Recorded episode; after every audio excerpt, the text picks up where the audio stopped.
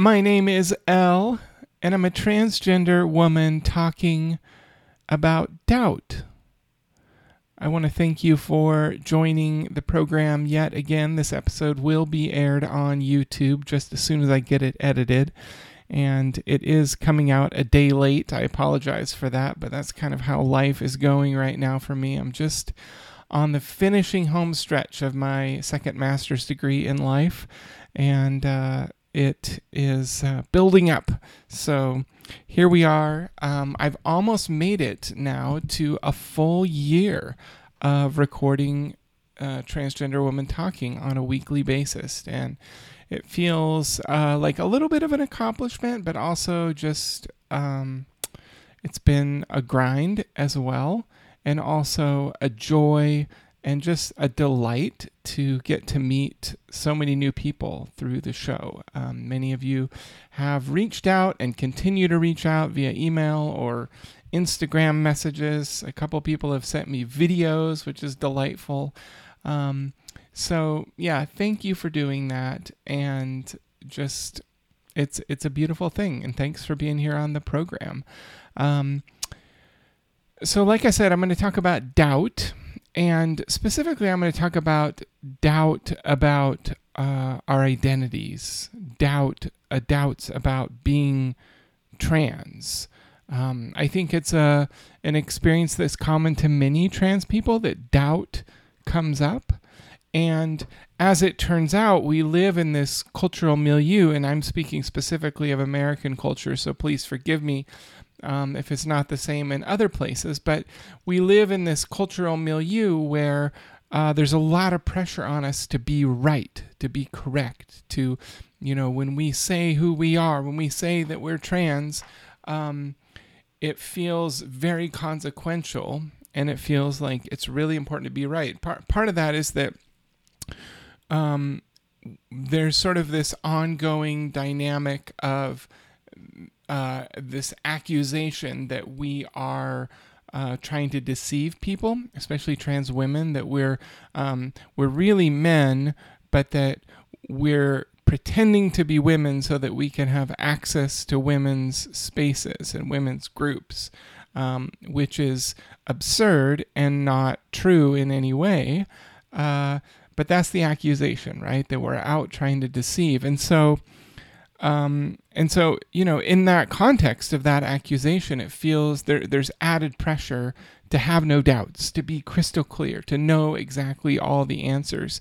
And in fact, there are moments in which it feels dangerous to admit having any doubts. And at the end of the program, I'm going to come back to this, because this is not the first time in my life where, you know, I lived in a context that led me to feel afraid of admitting having doubts. You might be already predicting where I'm going with that. But I remember when I was early on, actually before I even fully started transitioning, or before I was even out to everyone, I was having conversations with my therapist at the time, and, you know, expressing to her, like, you know, what if I'm wrong? What if I detransition? What if I decide that this conclusion that I came to was incorrect? What if I, you know, have a change of heart or whatever? Like, you know, and besides the fact that all of that seemed extremely unlikely, you know, her response was like, look, if you end up like telling them that you were wrong and you detransition, like most of your family's going to be really, really happy, because they're not happy that you're trans. So they'll be relieved, you know, there might be some embarrassment or whatever, but they're in the big picture, they're going to be happy about it, which was kind of a hilarious observation in a lot of ways. But, you know, really trans people, we stand to lose a lot when we come out, right? We stand to lose friends, we stand to lose current and possibly or even likely future jobs.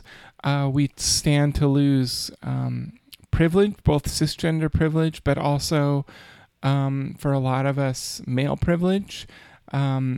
We stand to lose relationships, our families, security, like just layers and layers and layers. We stand to lose a lot. And so again, that puts on the pressure.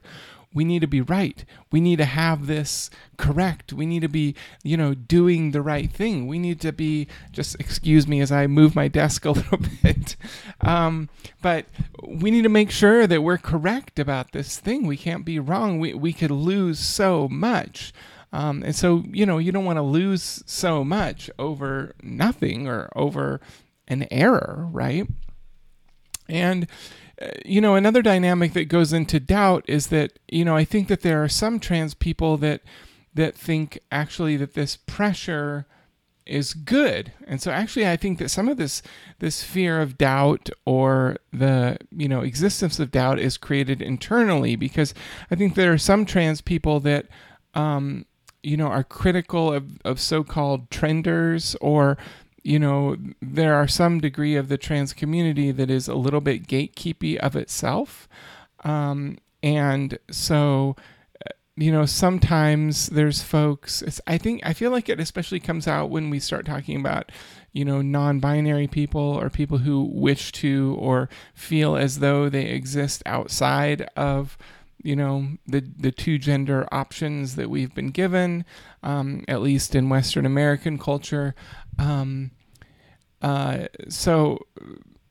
some trans people would say, well, the pressure to get it right is a good thing because it weeds out folks that really aren't trans or that are just playing or whatever. And, you know, I don't really agree with that, and honestly, I feel like if the gender system that we have were just dismantled altogether, it really wouldn't matter, because we all could just define what our gender is. We could move from one gender to the other, and it wouldn't matter. But as we have it, the gender system is built on this, you know, hierarchical sex-based model, and in any case.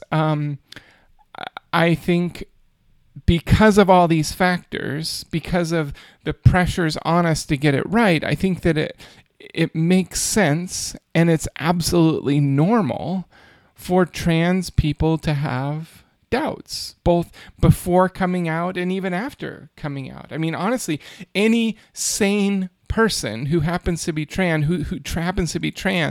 who is existing in this context, would be wise to be honest about their doubts. They would be wise to let them surface. Like any reasonable person, I think, would have some doubts.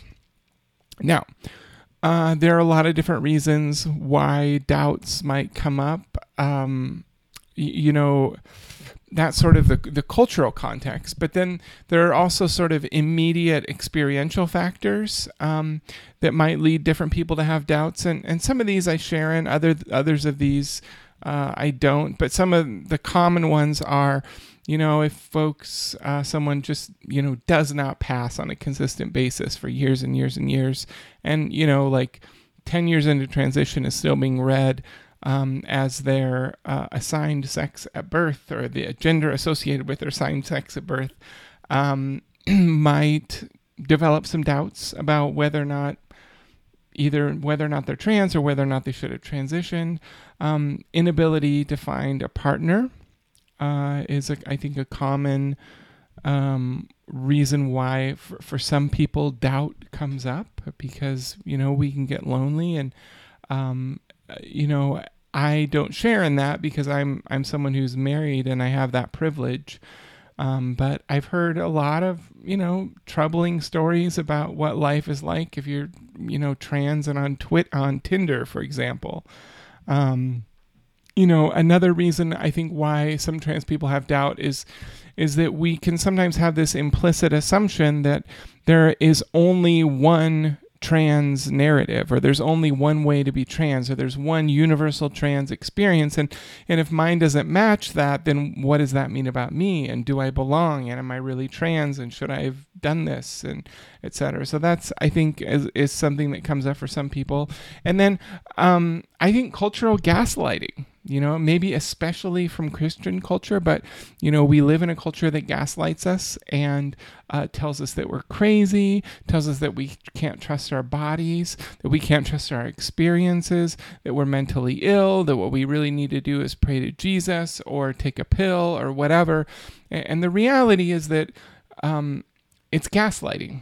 You know, we have decades and decades and decades of medical records and experience, at least in the Western world, about the experience of people with gender dysphoria and what treatments are helpful and what treatments are not.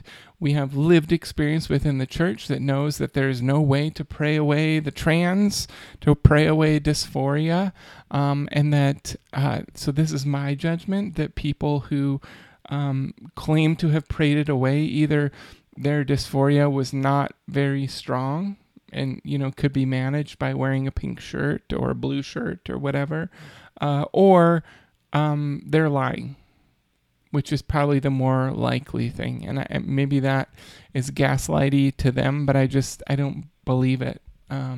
We've learned too much about Exodus International, and we've learned too much about, like, I know too much about my own lived experience. But we live in a culture that tells us we're crazy. You know, we live in a culture where Matt Walsh and the Daily Mail are making documentaries called What is a Woman? That is, you know, this really hardline argument that, you know, sex and gender are one and the same, and that you can't separate them, and that they're binary in two separate categories, and that there's no... that people can't change their sex and people can't change their gender, that there's no such thing as an intrinsic sense of gender identity. You know, there are threads of our culture that tell us that this is crazy. So there's lots of reasons why doubt might come up. I want to talk for a few minutes, you know, about some specific situations that have led me to feel doubt, especially on this side of transition. And like I said, you know, it feels a little bit dangerous to admit any of this because of the pressure that's on us to be exactly right. And, you know, for me, I'll just say on the outset that despite the doubts that I do sometimes experience, I don't regret my decision of coming out, and I certainly don't regret transition. And I am happier and more fulfilled than I ever have been in my entire life, and more than I really ever thought was possible.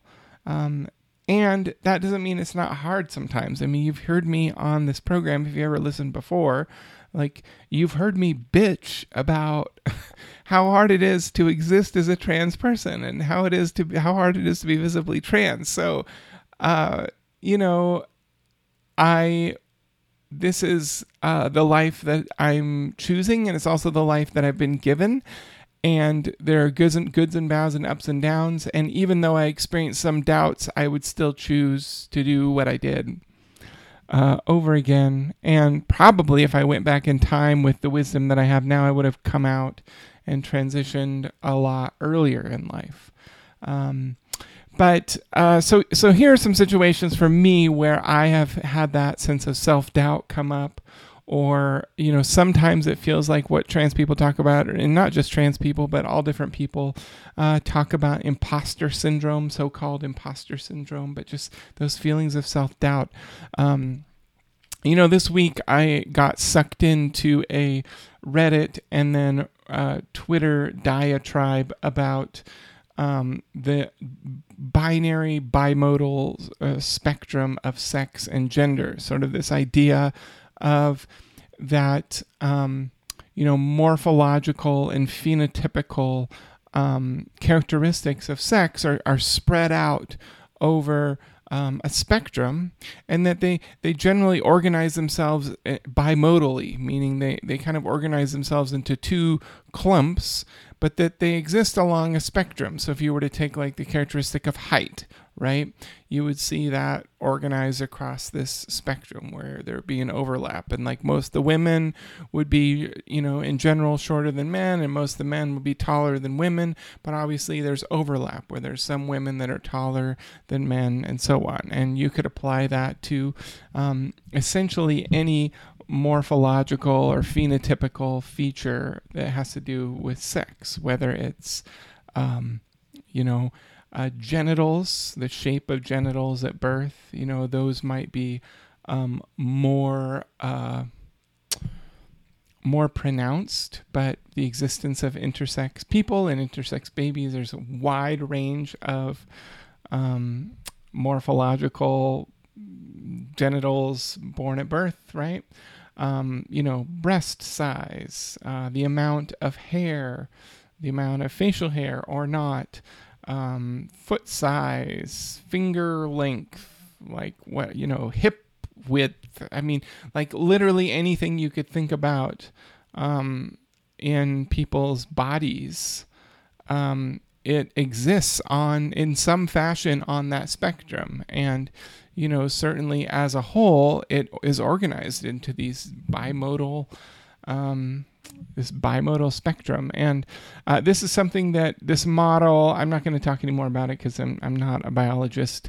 But it's been really helpful to me to identify that, even in terms of chromosomes, most male, people assign male at birth are XY, most people assign female at birth are XX, but there's a whole spectrum of variations, and they have, different morphological consequences, right? There's XXX, XXY, there's fragile X, there's all kinds of different, versions.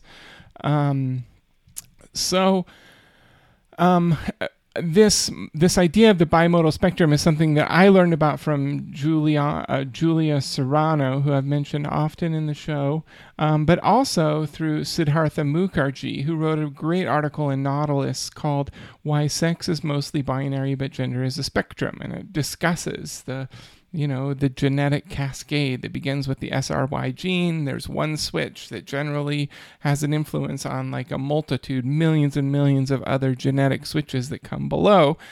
And it's fascinating. Anyway, so I ended up in this Twitter thread where this TERF person was dismissing this as a concept and was, really conducted the argument. It was both a red herring and a straw man. A straw man is when you, pretend like you're arguing against the argument or the concept, but you're really arguing against some other version that's easy to defeat, the straw man, right? And then the red herring is when you sort of, bring up this other unrelated idea that you can argue against and defeat and use that to try to say that you're defeating the actual argument. So anyway, that's essentially what was happening. But for me, emotionally, it brought up a lot of doubt. It was really unpleasant. It was really disturbing because, for me, this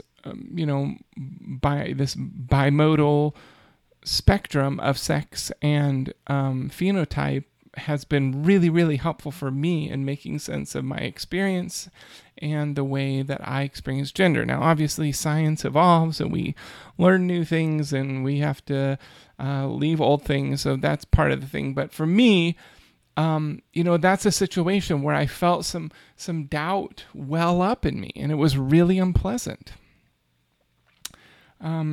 Earlier this week, I ran into a former colleague, someone who I pastored with years ago. We crossed paths at a local store. This person, shouted my name, my correct name, bless them. And just, we chatted for a few minutes and it was fine. But as I was walking away from that, I felt just this gut kicking sadness. This was someone that I had worked with, I had conversations with, I had worked on a couple of projects with them. I had admired their work and connections with their family, all kinds of things. And, this was the first time I'd seen them in 2 years.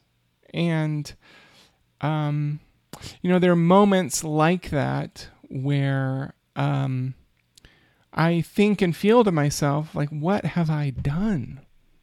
I think about the losses. I think about the things in my life that have gone away. For me, maybe is unique to me in some ways. I had the privilege of having a full career for nearly 20 years as a pastor prior to transition. I know that isn't something that everyone has.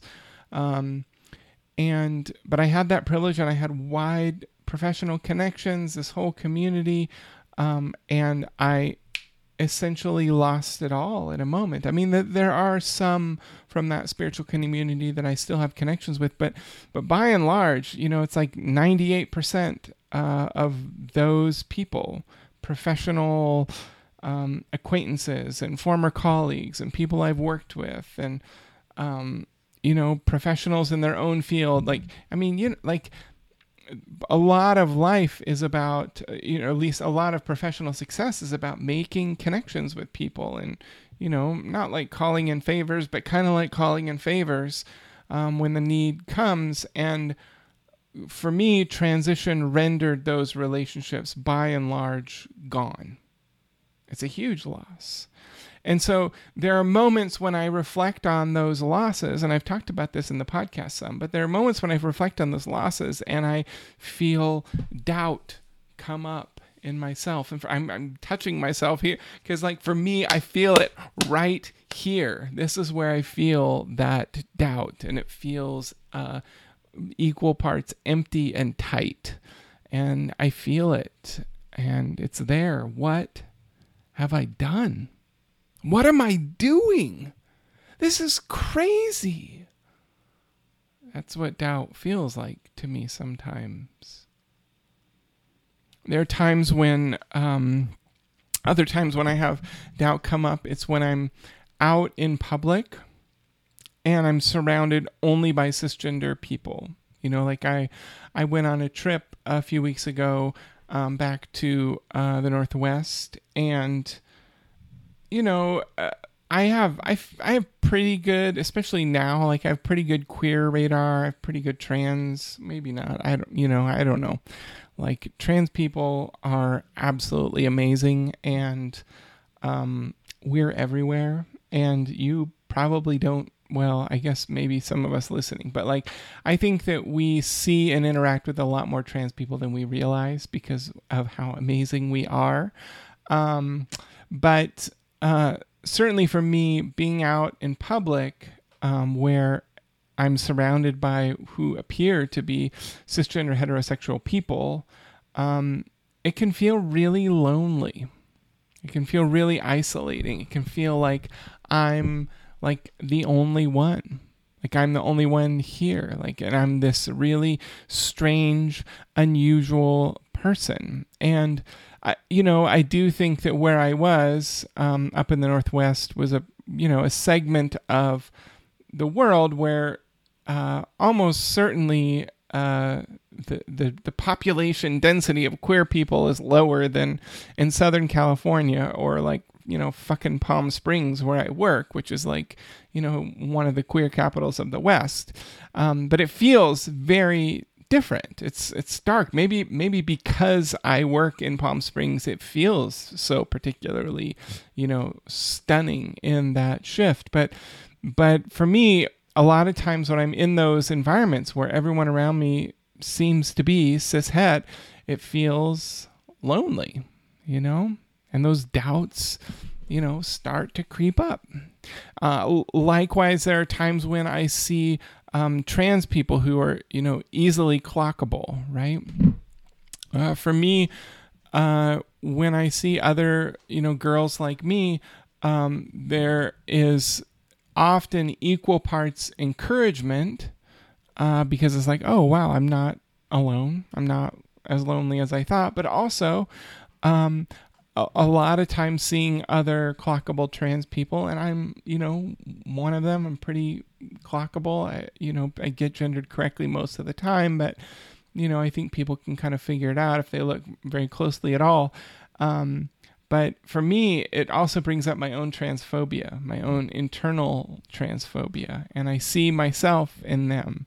And I see the internal disgust that I have for myself. It's my own work, and it's not about them. But this is just my truth, all right? This is me. This is my show, Transgender Woman Talking. But I feel my own transphobia come up, and I feel that sense of disgust. And again, it's, what have I done? What am I doing?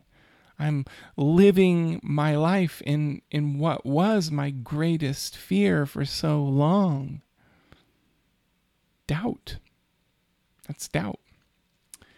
There are times when, another one, there are times when I've felt doubt creep up when I've seen men who are happy, who are not terrible, who are comfortable in their own skin, who are not like, you know, living. And by what I mean by terrible is like, they're not like living a life of like, you know, this toxic pretending masculinity where, you know, you never show weakness and you can't be sad. You only can be funny or happy or serious. You know, but like seeing men who are, genuinely mature, strong, confident human beings who carve out a place for themselves and who are able to express their masculinity and their femininity. You know, there are times when I ask myself, like, could I have been like them? Doubt comes up, right? Would my life be easier if I could just find a way to be content as like this, you know, emotionally intelligent man who cries sometimes? It's doubt. And of course, the truth is that I was that fucking man. That's who I was trying to tell myself that that's who I was. That's who I was presenting myself in the world as. That's who I was trying to be. I was giving my whole all in order to be content being that kind of man. And I wanted to die because it wasn't me. I wasn't true. And God, like being true to who we actually are, instead of like settling, instead of, you know, wrestling with it, instead of whatever, it's worth so much, even with the suffering that it brings, even with the doubt that might come up. You know, there are times when, and we're getting to the end here, all right? There are times when I feel like I'm pretending. You know, there are aspects of femininity, there are aspects of performing the gender of woman that are learned. And, you know, I have peace with that, like, you know, just because I'm learning these things in my early 40s and, you know, the average cisgender girl learned these things at 8 and 12 and 14 and 21, you know, they didn't learn them any less than I'm learning them. It's just a matter of difference in timelines. And the fact that I'm learning them doesn't make performing them any more artificial than their performing of them, right? And there are moments when that performance feels especially highlighted in me, and it feels like I'm pretending, and it feels like I'm asking other people to pretend with me. Again, I'm being really honest with you. And it feels like at times where it feels like, you know, as much as I like to be a woman, I'll always just be a man. And that's what doubt feels like sometimes. For example, right now I'm reading this book called We Were Beautiful, or I can't remember what it's called. How Beautiful We Were is what it's called. And it's a really powerful novel. And it's this story, and I'm not done with it yet, so I don't really know how it concludes, but it's by Imbolo Mbue, and it is really just powerful story, How Beautiful We Were. And it's set in this, you know, fictional African village that is ravaged by American corporations. Like it's a story that's common in many parts of the world that were colonized. Anyway, there was a conversation in one of the chapters that I just read, maybe even today or yesterday, where you know, women were very closely identified with their womanhood, with their fertility, with menstruation, with physical traits that develop along with, you know, endogenous female puberty. And, you know, many of those experiences I will never have. And it feels othering, and it highlights this feeling of like, am I pretending? You know, again, on this trip I just mentioned when I was up in the Northwest, there was a conversation about possibly going to a water park, which, you know, sounds fun and sounds great. But for me, I just couldn't do it. I couldn't go. I'm not at the place where I could feel any level of confidence being in a women's changing room. Now, I pee in the women's bathroom, but like you've heard me talk about in this show, I generally try to find single stall places. I don't want to be beat up. I don't want to be harassed. I don't want any kind of violence. And even though, technically speaking, the women's changing room is where I belong, I also would at this point feel really, really uncomfortable and really, really scared. I'm a preoperative trans woman, and, you know, I can pass pretty well when I have clothes on, but that the thought of being in that space feels terrifying, and that for me brings up this sense of, you know, like imposter syndrome. And there's this common phrase amongst especially trans people who are, you know, their eggs are just cracking, or they're just trying to make sense of where they are. And they ask the question, you know, is wanting to be a girl the same thing as being a girl? And for most trans people, they would say, yes.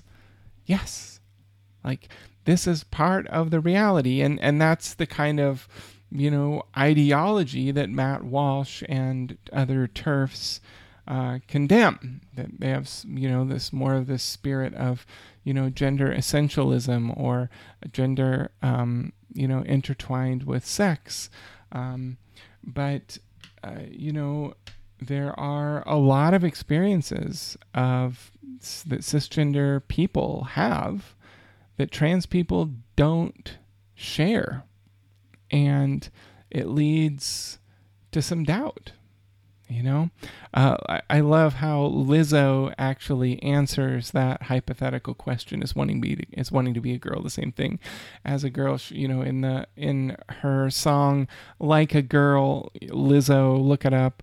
Like a girl, there's in the refrain, in the bridge, she says, "If you feel like a girl, then you're real like a girl." And I listened to an interview actually where she was talking about writing that song, and she said that that's her favorite line on the whole album. And it is an incredibly powerful and affirming one. It's one for me that helps soothe some of these doubts, that I belong with women, and that my experience as a woman is different from many women, and it overlaps as well, and it is valid. Oh my God, I just spilled this whole cup of water on my desk and on my keyboard and mouse and everything. So I had to have an emergency toweling session. But so to come to the end of the program, I wanted to end kind of where I began, and, you know, talking about how it feels unsafe to have or express doubt. And, you know, when I first moved to California, I moved for a pastor job. I moved down here to take a job as a lead pastor of a church. And I was something that I had hoped for and wanted for many years. And it felt so exciting and validating to be invited into that place. You know, at that time, I didn't know I was going to be transitioning. I thought that I could be content living as a man still at that point. I hadn't gone through, like, you know, suicidal ideation and all that kind of stuff really at that point, just you know, lots of depression, lots of dissociation, but I was, you know, still kind of limping through life. And, you know, the first sermon that I preached when I came down here to Southern California was a sermon about doubt. Very first sermon, very first one. And I told the congregation that it's impossible for you to have faith unless you also have doubt. It is impossible for you to be faithful to God. It's impossible for you to be a good person, to be a good Christian. It's impossible for you to have a spiritual life unless you also have doubt, which in a lot of ways felt like a really unpastorly thing and a scary thing to preach, but I believe it with every ounce of my heart and soul, and I still believe it. And, you know, it might also be true that part of being trans is also having doubt, and that you can't be trans unless you have doubt.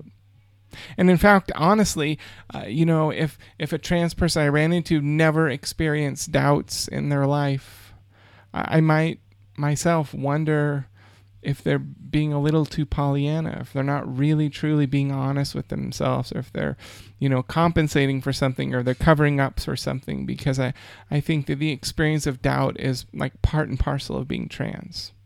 And so if you're someone who has experienced doubt, whether you're early or late on in transition, welcome, welcome. Doubt is part of the experience of being a trans person. Thanks so much for listening. My name indeed is Elle, and I'm a transgender woman talking. You can reach out to me. There's an email address in the show notes. Like I said, this episode has been videoed and will be up on YouTube this week. Always, I am eager to hear your constructive feedback, suggestions for the show.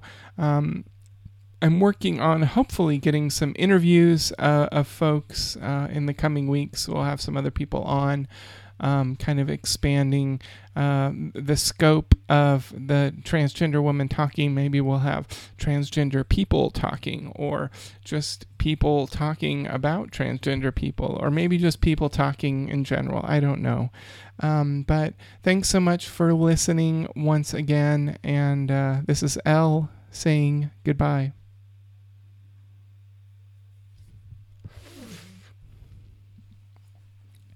I spilled a whole cup of water.